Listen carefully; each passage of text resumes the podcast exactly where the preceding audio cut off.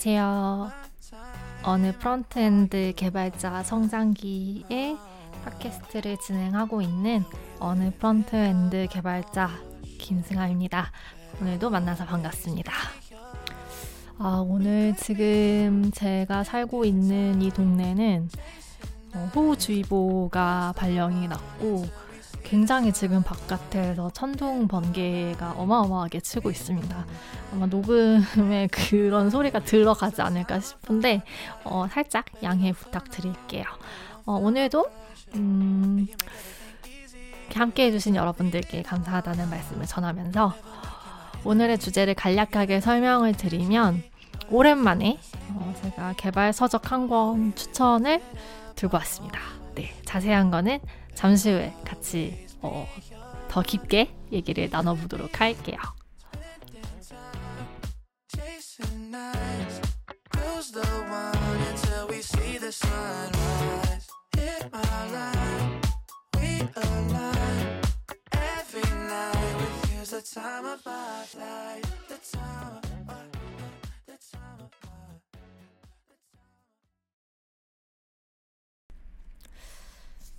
네, 빗소리가 엄청 무섭습니다.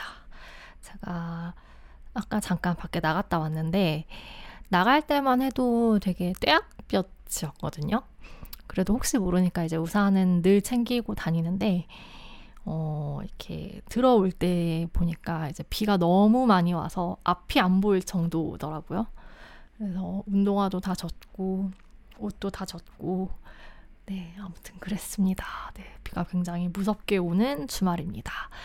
어, 제가 지금 녹음을 하고 있는 시각은 7월 30일 일요일 오후 7시 17분을 지나고 있습니다. 어, 제가 개발 서적 한 권을 이제 추천을 하겠다고 이제 서두에서 말씀을 드렸는데, 어, 사실, 이렇게 뭐지? 이게 완전 개발 생초보이신 분들한테는 조금 어려울 수도 있을 것 같다는 생각이 들기는 해요.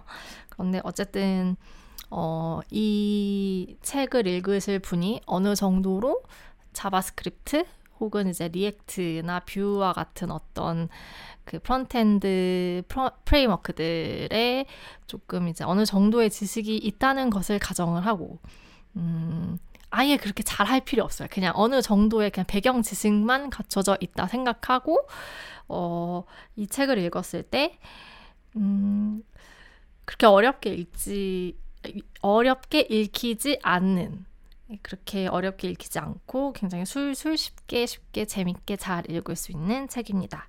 어, 제목은 framework 없는 frontend 개발 이라는 책이고요. 어, 지금 출판사는 에이콘이라고 하고 어, 프란세스코 스트라칠로라는 분이 지었고 류영선 님이 옮기신 책입니다. 네, 그렇게까지 두껍지도 않아요. 음, 제가 이 책을 어제 교보문고에 갔다가 제목을 딱 보고 제목만 보고 아예 안에 내용 하나도 안 살펴보고 그냥 제목만 보고 냅다 이렇게 사가지고 한달음에 집으로 달려와서 진짜 오자마자 이 책을 펼쳐서 어, 처음부터 끝까지 진짜 휘리리릭 읽었거든요.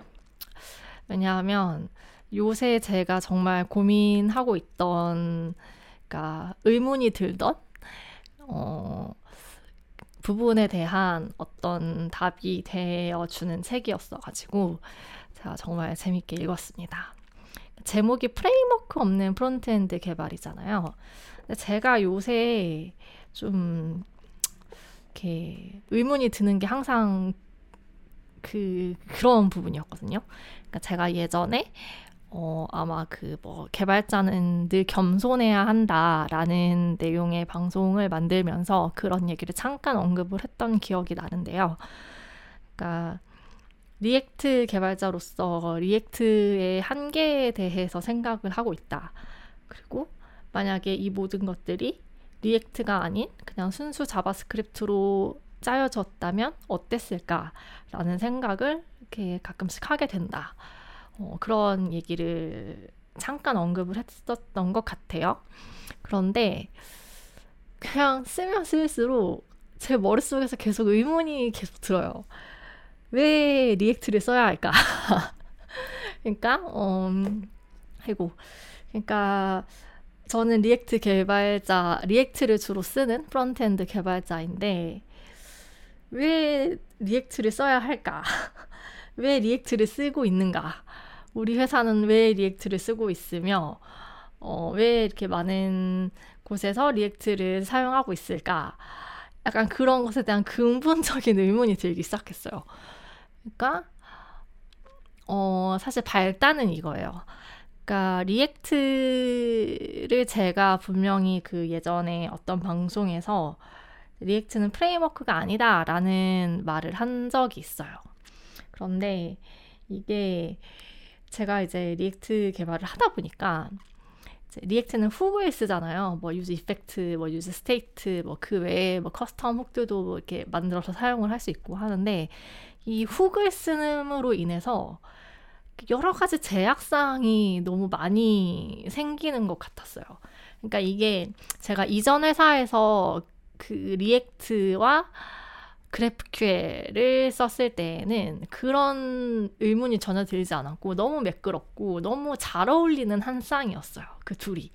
되게 왜냐하면 어떻게 보면 React도 그리고 GraphQL도 페이스북에서 뭐 지금 메타로 사명이 바뀌었지만 아무튼 이제 그 같은 회사에서 만든 것들이고 약간 되게 너무 이제 이질감 없이 이렇게 잘 어울렸다고 해야 되나? 그래서 그런 의문을 가진 적이 없는데 지금 저희 회사에서 이제 개발을 하다 보니까 이렇게 훨씬 그때보다 좀 애플리케이션의 규모가 큰 것, 커진 것도 있고 그리고 이제 어 그냥 여러 가지로 React를 쓰면 그 hook이라는 것 때문에 그 hook을 쓰기 위해서는 제약 사항들이 많이 들어간단 말이에요. 예를 들면은 뭐 이렇게 hook을 함수 내에서 그러니까 최상단 그 함수가 아니라 그 어떤 component를 이루는 함수의 안에 있는 함수에서 hook을 호출할 수 없잖아요.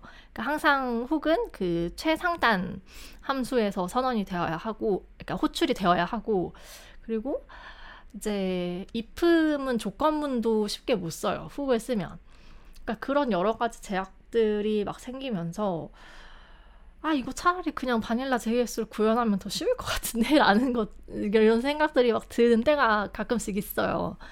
그래서 그런 의문이 들면서 왜 우리는 React를 쓰고 있는가? 라는 질문이 머릿속에 이렇게 딱 드는 거예요. 그래서 제가 이제 저희 회사의 그 창업 원년 멤버셨던 분 이제 frontend 개발자분이고 지금은 backend로 넘어가셨어요. 아무튼 이제 그분한테 여쭤봤어요. 그러니까 왜 우리 회사가 React를 쓰게 됐느냐, React를 택하게 됐느냐라고 이제 여쭤보니까 그런 대답을 하시더라고요. 그때 창업 당시에 당시에 있던 frontend 개발자분이 React에 가장 익숙했고 그분이 React밖에 할 줄 몰라서 어찌저찌 하다 보니까 React로 개발이 시작이 되었다라고 하시는 거예요. 그래서 아 그렇구나 했죠. 네, 어, 뭐 그럴 수 있어요. 어, 이제 그 창업을 이제 하다 보면 그리고 사실 React가 가장 수요가 많을 수밖에 없는 게 그러니까 공급도 되게 많고 그러니까 React 개발자가 일단 시장에 많아요. 그러니까 이제 이제 막 창업하는 회사의 입장에서도 이제 쉽게 구할 수 있는 개발자가 React 개발자이니까 React 개발자를 써서 개발을 처음에 이제 시작을 할 수가 있죠. 충분히 그럴 수 있는 일입니다. 그런데 음, 그러니까 React만이 정답은 아닐 수 있겠다. 그러니까 React도 언젠가는 React의 시대가 종말을 하지 않을까. 약간 그런 생각이 들면서 어, 좀, 음, 그니까, 뭔가 그런 생각을 많이 했던 것 같아요. 그러니까 저는 어쨌든 취준생 시절에 Vue를, VueJS를 공부를 했었고, 어, 지금 다 까먹었어요, 거의. 근데 또 보면 생각은 나겠죠? 그리고 이제 React를 지금 주로 쓰고 있는데, 음, 오히려 이런 어떤 React라는 library 혹은 VueJS 같은 framework로 인해서 frontend 개발, 그 화면단 개발에 복잡도 복잡도라고 해야 되나? 그러니까, 그러니까 frontend 개발이 그 어, 약간 그 본질에 비해서 너무 복잡해지고 있다는 생각을 제가 늘 했, 했어요. 요즘 들어서 그런 생각을 계속 했어요. 그러니까 사실 저는 화면 개발이라는 거는 딱 두 가지라고 생각을 해요. 일단 첫 번째는 서버와의 통신이죠. 그러니까 뭔가 폼에 서버 그러니까 데이터를 이제 채워가지고 이제 그 뭐냐 서버에 이제 요청을 보내요. 아, 이런 데이터를 보내. 그리고 그거에 대한 응답을 받아.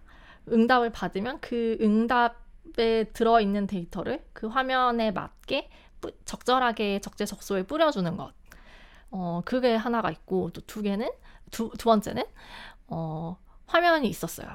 그런데 그 화면 위에서 뭔가의 사건이 벌어졌어요. 뭐 클릭을 했을 수도 있고 스크롤을 했을 수도 있고 뭔가 사용자가 뭐 인풋에 뭔가를 입력을 했을 수도 있겠죠. 아니면 뭐 이제 뭐 웹소켓 같은 걸로 이제 연결이 되어 있다고 하면 뭐 서버에서 뭔가가 또 날아온다거나 아무튼 뭔가 그 화면 위에서 사건이 벌어졌어요. 그 사건이 벌어짐으로 인해서 화면이 바뀌어요.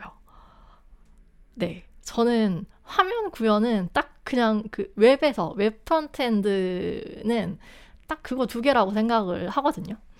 그런데 그 두 개를 이렇게 구현을 하기 위해서 너무 약간 그러니까 예를 들면 내가 구현해야 하는 것은 고작 화면에서의 뭐 예를 들면 뭐 좋아요 하트 버튼을 딱 눌렀을 때 눌렀을 때 하얀색 하트가 빨간색으로 변하면서 서버에 좋아요 플러스 하나가 이렇게 요, 이렇게 날아가고 그렇게 해서 서버가 좋아요가 하나가 늘었다라는 거를 감지해서 그거를 DB에 저장을 하고 어 약간 그런 거를 구현을 하기 위해서 너무 코드가 불필요하게 복잡해지고 있다는 생각이 들어요. 그러니까 어, React를 쓰고 뭐 React를 쓰기 위해서 이제 그 서버와의 어떤 그 통신을 위해서 보통은 useEffect에서 뭐 fetch 함수를 많이 쓰기는 했었는데 요새는 또 React Query가 굉장히 또 잘 되어 있어서 React Query로 많이들 쓰죠. 저희 회사도 React Query를 쓰고 있는데 그래서 React Query가 붙고 그리고 막 이제 뭐 이제 React에 React Query가 붙으면 그것만으로도 괜찮겠는데 근데 막 그냥 여러 가지로 뭔가가 많이 붙어요. 그러니까 어, 어, 그러니까 매끄러운 화면 구현을 위해서. 그러니까 좋아요 버튼을 딱 눌렀을 때 이렇게 샤르륵 이렇게 색깔이 변하고 좋아요가 플러스 하나가 딱 올라가고 이거를 위해서 뭔가 너무 많은 것들이 이렇게 코드가 주렁주렁 이렇게 길어지고 있고 뭔가 라이브러리도 많이 붙는 것 같고 그런 생각이 드는 거예요.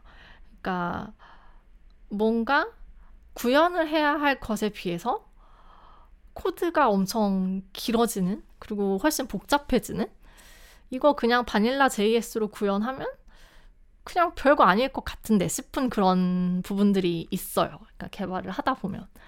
근데 안 그래도 제가 그런 고민을 혼자서 하고 있었는데 이제 회사 동료 되게 친한 동료인데 이제 그 저한테 카톡으로 그 링크를 보내준 거예요. 어떤 링크냐면 잠시만요. 이게 그 코딩 애플이라는 유튜버의 쇼츠 영상인데 그러니까 요즘 웹 개발 특이라고 해서 제가 지금까지 말하고 있는 그거를 그대로 쇼츠 영상에 담은 그런 쇼츠 영상을 저한테 보내줬어요.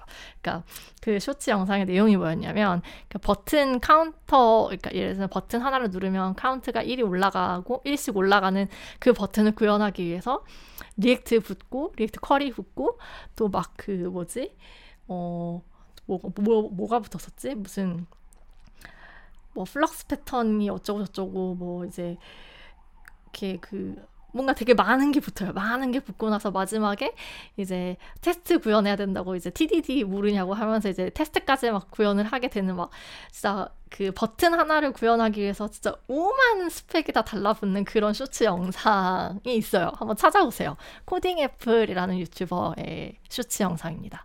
그래가지고 제가 그거 보고 진짜 빵 터졌어요. 왜냐하면, 아, 이게 나만 이런 생각을 하고 있는 게 아니구나. 저는 약간, 그러니까 너무 이런 게 당연하게 여겨지고 있는 분위기 같아서, 아, 내가 이상한가? 아, 내가, 내가 쓸데없는 것에 의문을 갖나? 라는 생각이 들었는데, 일단 그 코딩 애플 유튜버님의 쇼츠 영상을 보면서 크게 공감을 했고, 그리고 어제 이제 서점을 딱 갔는데, 프레임워크 없는 프론트엔드 개발. 와, 이거는 제가 진짜 요 근래 몇 달 동안 고민하고 있던 것들을 그 제목만으로 해소를 해주는 거예요. 이거다. 이거를 봐야겠다. 해가지고, 이렇게 딱 빼들고 바로 계산대에 가서 결제하고 집으로 바로 와가지고 이 책을 읽었어요. 네. 그래서 이제 이 책을 소개를 하자면, 이제 초반에는, 음, 잠시만요. 초반에는 이제 그 프레임워크란 무엇인가라는 이야기가 나와요. 그래서 어 이렇게 뭐 Angular가 있고 뭐 Vue.js 있고 한데 이 책에서는 React 역시도 프레임워크 중 하나라고 정의를 합니다. 그러니까 React 본인은 어, 스스로를 라이브러리라고 주장을 하고 있지만 어 이제 뭐였지? 이제 이 저자가 이제 정의하는 프레임워크란 무엇인가에 따르면 React도 충분히 프레임워크라고 볼 수 있는 도구다라는 식으로 이제 어, 설명이 나오고 있어요. 그래서 이제 그 React를 프레임워크라고 볼 수밖에 없는 이유에 대해서 설명이 되어 있는데요. 그러니까 아까 말했던 그 제약 사항들 제가 이제 아까 언급했던 것들 있잖아요. 이렇게 hook을 쓰게 되면 뭐 if문도 마음대로 못 쓰게 되고 그리고 이제 딱그 일단 hook을 씀으로 인해서 이렇게 어, 어떻게 해야 되지? 그러니까 음, 이 책에서는 그러니까 React를 쓴다는 것은 곧, 곧 그 이제 선언형으로 이제 선언형 선언적 패턴으로 그 이제 코드를 써야 하는 게 약간 강제가 된다는 거예요. 그러니까 React는 라이브러리라고 하지만 React를 쓰려면 약간 선언적인 패턴으로 코드를 쓸 수밖에 없고 오히려 이렇게 명령형으로 코드를 쓰게 됐을 때 굉장히 어색하고 불편하고 코드도 길어지고 그렇기 때문에 뭔가 그 코드에 코드를 작성하는 데 있어서 강한 제약 사항을 지금 걸고 있잖아요. React가 그런 측면에서 이제 그 뭐지? 어, 이 저자는 React 역시도 프레임워크적으로 돌아가는 것이라고 이제 볼 수 있다고 얘기를 해요. 네. 그러니까 여기서 이제 그런 거를 비교를 해요. 예를 들면 이 책에서는 모멘, Moment JS를 예시로 들고 있어요. 근데 Moment JS 그 날짜 라이브러리죠. 자바스크립트에서 많이 쓰는 날짜 라이브러리인데 어 Moment JS는 약간 deprecated가 꽤 오래전에 됐고 최근 라이브러리를 갖다 대자면 이제 DayJS DayJS라는 날짜 라이브러리를 쓴다고 가정을 했을 때 우리는 그냥 그 DayJS를 import해서 어 그냥 이제 그 DayJS가 갖고 있는 각종 함수들을 이리저리 활용하기만 하면 되고 그 값을 가지고 이제 뭔가 지지고 볶고 하면 되는데 그 DayJS라는 라이브러리를 사용함으로 인해서 우리가 코드를 반드시 선언적 함수형 패턴으로 써야 하는 게 강제가 되지는 않잖아요.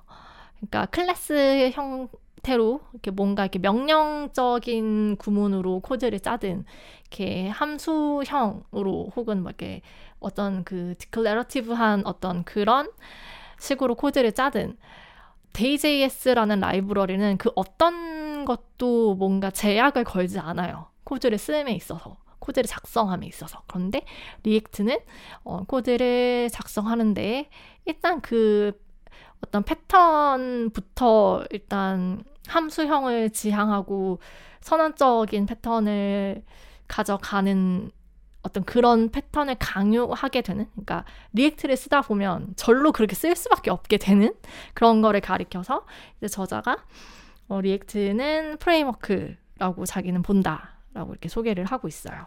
그래서 이제 그런 얘기를 하고 그 이제 두 번째 장에서는 이제 그런 얘기를 이제 그런 React도 쓰지 않고 그러니까 모든 프레임워크를 배제하고 진짜 순수하게 자바스크립트만으로 화면을 이렇게 구현하는 그러니까 어떤 어떻게 보면 그러니까 우리 자신만의 약간 our my own 음, own 프레임워크를 만드는 과정이라고 해야 할까요? 그러니까 그러니까 순수한 자바스크립트를 통해서 화면의 변화를 제어하는 그런 어떤 나만의 프레임워크를 만드는 그러니까 진짜 순수 JS만을 써서 화면의 변화를 제어할 수 있는 그런 방법들을 소개를 하고 있어요. 코드를 직접 보여주면서.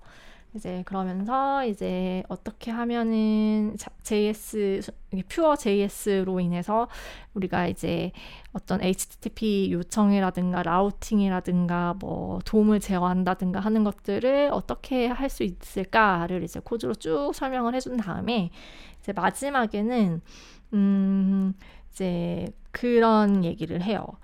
그러니까 그 어 상태 관리, 상태 관리 관한 얘기를 하고 아 마지막 장 아 맞아요. 마지막 장에서 이제 얘기하는 게 그거예요. 적합한 작업을 위한 적합한 도구. 그러니까 이제 8장의 네, 소제목인데 8장이 맨 마지막 장이거든요. 그 장의 제목이에요. 적합한 작업을 위한 적합한 도구라고 해서 어, 그러니까 그런 얘기들이 많이 나와요. 이 책에. 그러니까 framework는 기본적으로 기술 부채를 달고 있다. 그러니까 프레임 예를 들면 우리가 어떤 framework를 쓴다고 했을 때 그 framework의 버전이 올라가요. 뭐 그러면은 이제 버전이 올라가고 올라가고 뭐 해당 버전이 뭐 예를 들면 뭐 지금 우리 회사 코드가 뭐 Node 14 버전에서 동작하고 있었는데 그 framework가 이렇게 뭐 버전이 올라가면서 이제 더 이상 뭐 Node 14에서는 안 돌아간다라고 하면은 진짜 코드를 막 대량으로 이렇게 싹 다 이제 migration을 하고 바꿔야 하는 그런 부담이 있을 수가 있고 그 외에도 여러 가지 프레임워크에 의존을 하며 함으로 인해서 어 이게 어쩔 수 없이 발생하게 되는 기술 부채는 늘 있다. 그런데 이제 기술 부채가 마냥 나쁜 것은 아니다.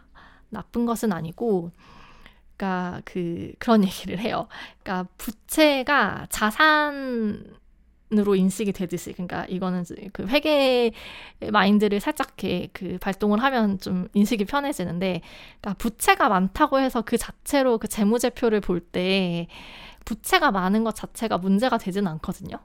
그러니까 어, 그러니까 부채 플러스 자본이 곧 자산으로 인식이 되는 그 재무제표를 보면 이제 그렇게 되는데요. 아무튼 이건 뭐 딴소리고.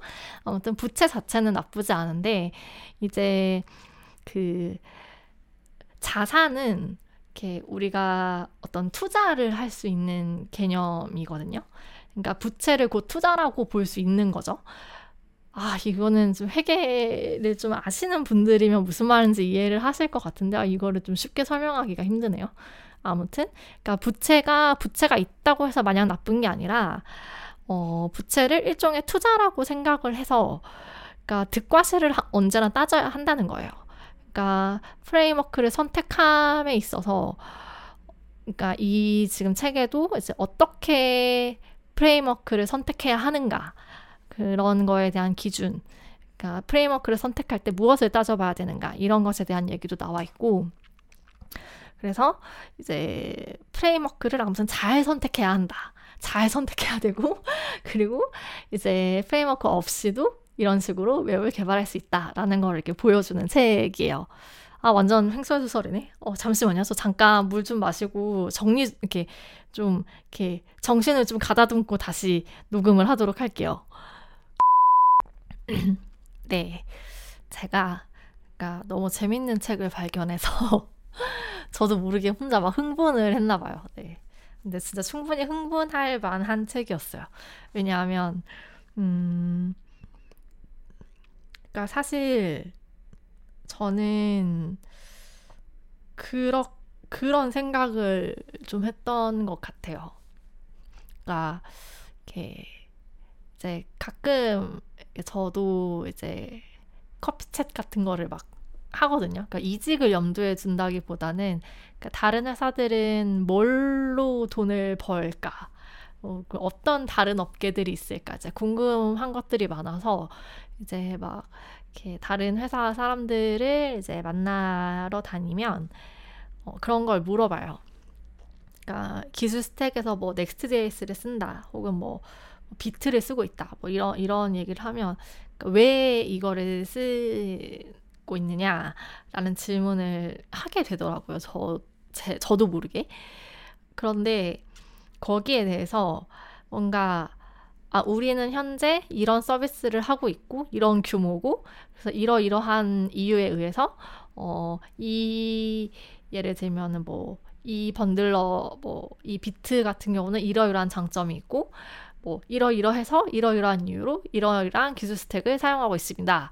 라고 얘기하는 그 회사를 이렇게 많이 못 봤다고 해야 되나? 그러니까, 어, 많이 없, 잘 없는 것 같아요. 그런데 이게 어 그러니까 그거를 진짜 잘 구별하고 판단할 수 있는 게 개발 리드에게 정말로 필요한 어떤 능력인 것 같아요. 왜냐하면, 그러니까 우리가 지금 어떤 서비스를 하고 있는지, 그리고 우리 우리 서비스의 규모가 어느 정도가 되는지, 그리고 이게 어떤 얼마만큼 이렇게 빠르게 나와야 하는지 그런 생산성들을 다 따져서 그러니까 인력과 자원과 모든 것들을 고려해서 가장 생산성 있는 그 개발이 이루어질 수 있게끔 그 선택을 해야 한다고 저는 저는 개인적으로 생각을 해요. 네. 그게 안 되면 끝도 없이 비효율이 이어지는 것 같아요. 제가 생각하기에. 그래서 음, 이렇게 좀, 그러니까 저는 그런 의문을 갖고 있는데, 그러니까 왜 나는 지금 React를 쓰고 있는가? 아, React 안 쓰는 게 더 나을 것 같은데 라는 생각을 막 하다 보면 아, 내가 이상한가? 내가 내가 이상할까? 내가 이상해서 이런 생각을 하고 있는 걸까? 이런 생각을 막 하게 돼요. 왜냐하면 제가 이제 주변에 개발자 인맥이 없어서인 것도 있고, 그쵸. 주변에 개발자 인맥이 없죠, 제가. 주변에 개발자 인맥이 없고, 그리고 이제 딱히 이제 뭔가, 이렇게, 믿고 물어볼 만한 어떤 개발자 선배가 있는 것도 아니고, 그러니까 인맥이 없어요, 제가. 그러니까 주변에 그러니까 제가 진짜 컴퓨터 공학 전공자 분들을 되게 부러워하는 것 중에 하나가 그거거든요. 이렇게 막 대학을 일단 전공을 그렇게 하면 이렇게 친구들끼리 단톡방이 다 있고 거기 안이 다 개발자 세상이에요. 그래서 모르는 게 있으면 너무 그거를 이렇게 친구들한테 아니면 선후배들한테 물어보는 게 되게 자연스럽더라고요. 근데 저는 아무도 없어요. 네, 솔직히 말해서 아무도 없어가지고 이제 이런 의문이 드는데 다른 회사를 가봐도 이거 왜 쓰셨어요? 라고 물어보면 어, 뭔가 이렇게 진짜 이러저러한 어떤 합리적인 근거가 있어서 이 스택을 선택했다, 기술 셋을 선택했다라고 말하는 사람이 잘 없고, 그러면 아, 내가 이상한가? 이런 생각을 막 하, 많이 했었는데, 이제 이 책을 딱 보면서, 아, 내가 이상한 게 아니었구나. 내가 이상한 게 아니었구나. 그리고 이제 진짜 이 책에서 어떻게 하면 그러니까 어떻게 framework를 선택해야 하는가라는 그 설명도 좀 이렇게 간단하게 나와 있기는 한데 진짜 한 줄 한 줄 읽으면서 너무 공감했어요.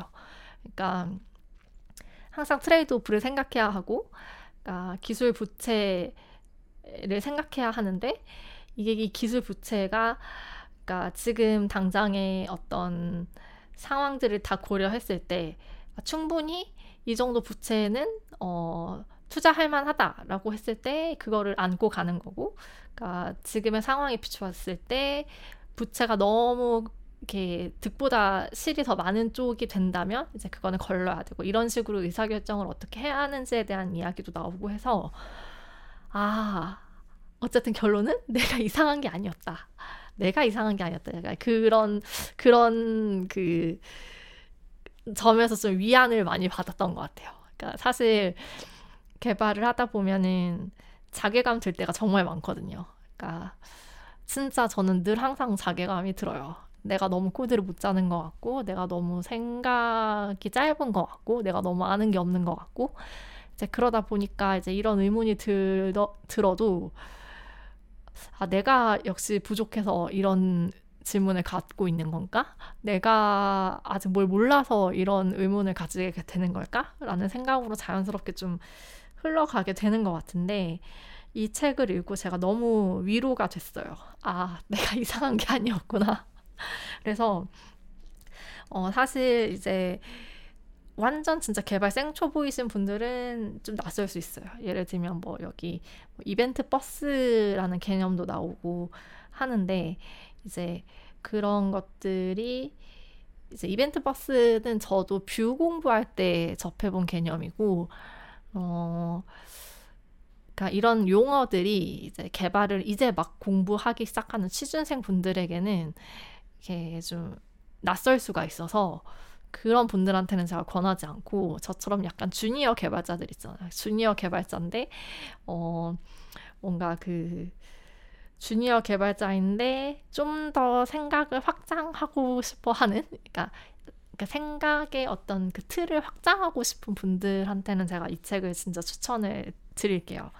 어, 가격은 25,000원 이고요. 저는 교보문고에서 쌓인 포인트가 많아가지고 좀 싸게 샀는데 아무튼 그렇습니다.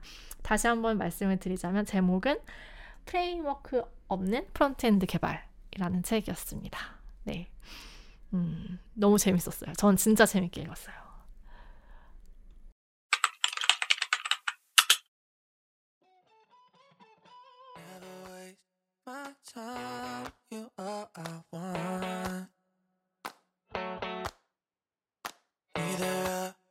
Us wanna be alone.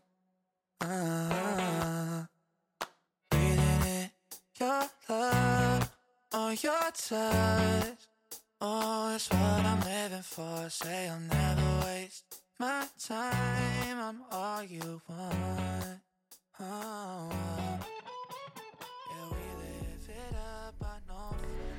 frontend 개발자라면 JavaScript 피로, JavaScript fatigue라는 표현을 들어봤을 것이다. JavaScript 피로라는 표현은 2016년쯤 만들어졌으며 최신 라이브러리나 framework를 따라가지 못하는 좌절감을 나타낸다. JavaScript 피로는 특히 초보자에게 매우 큰 부담이 될 수 있으며 커뮤니티가 제공하는 수많은 가능성에 압도당할 수 있다. JavaScript 생태계의 지속적인 변화에는 몇 가지 이유가 있다. 가장 중요한 것은 이제 JavaScript가 거의 모든 곳에서 실행된다는 것이다. 가장 기본적인 브라우저 외에도 JavaScript는 서버와 모바일 애플리케이션, 블록체인, 사물 인터넷과 같은 많은 다양한 환경에서 실행되고 있다. 제프 앳우드는 앳우드의 법칙에서 다음과 같이 말했다. JavaScript로 작성할 수 있는 애플리케이션이라면 결국에는 모두 JavaScript로 작성될 것이다. 어쩌고 저쩌고 어쩌고 저쩌고 중략 개인적으로 JavaScript 피로라는 표현에 동의하지 않는다. React, Angular 등을 공부할 기회가 없었다면 이 책은 결코 출간되지 못했을 것이다. framework와 라이브러리는 학습에 효과적이다. 따라서 framework가 많아질수록 새로운 패러다임을 더 빨리 배울 수 있다. 지금을 JavaScript 르네상스라고 부르고 싶다. JavaScript 개발자가 되기에 최적의 시기다. JavaScript 르네상스에 대한 이야기로 이 장을 시작한 이유가 무엇일까? 이 생태계가 개발자에게 큰 기회를 제공해줬지만 한편으로는 여전히 적합한 framework를 선택해야 하는 도전 과제가 남아있기 때문이다.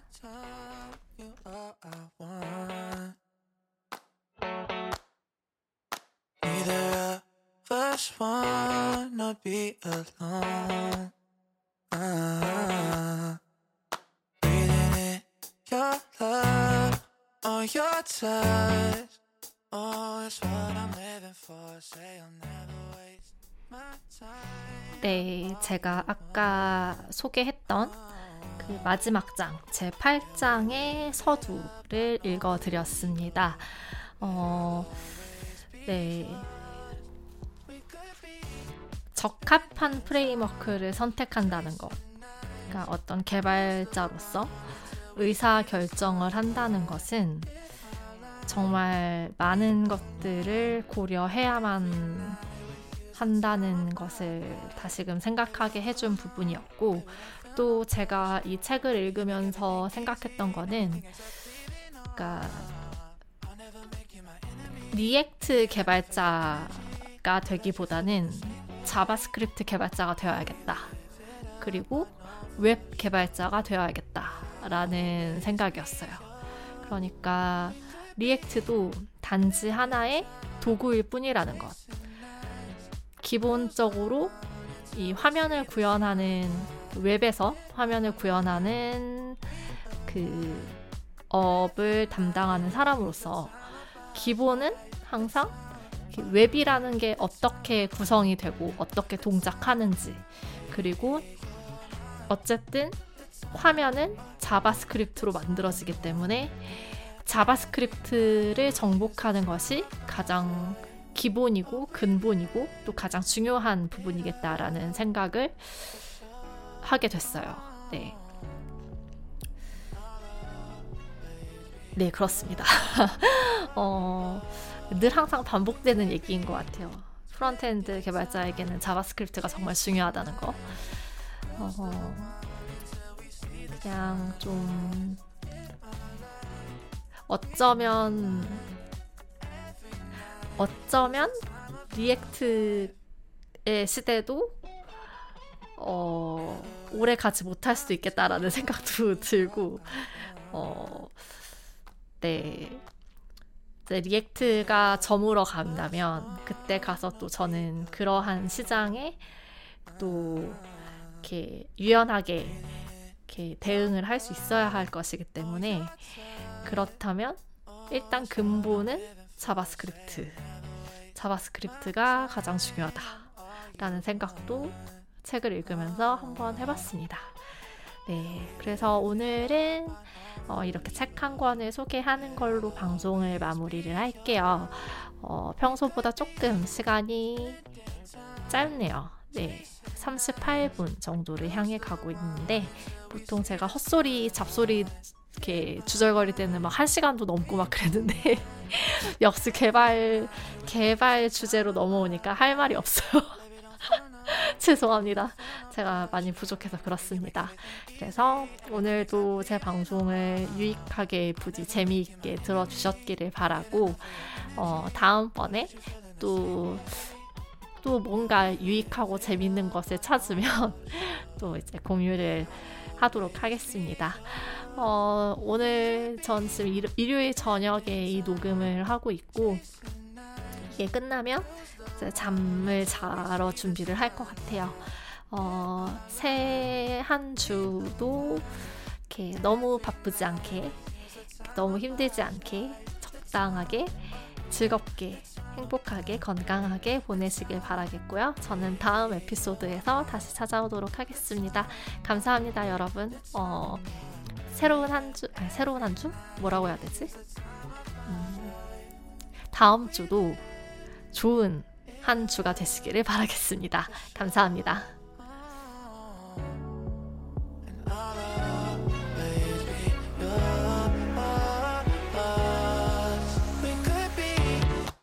Spending time chasing nights.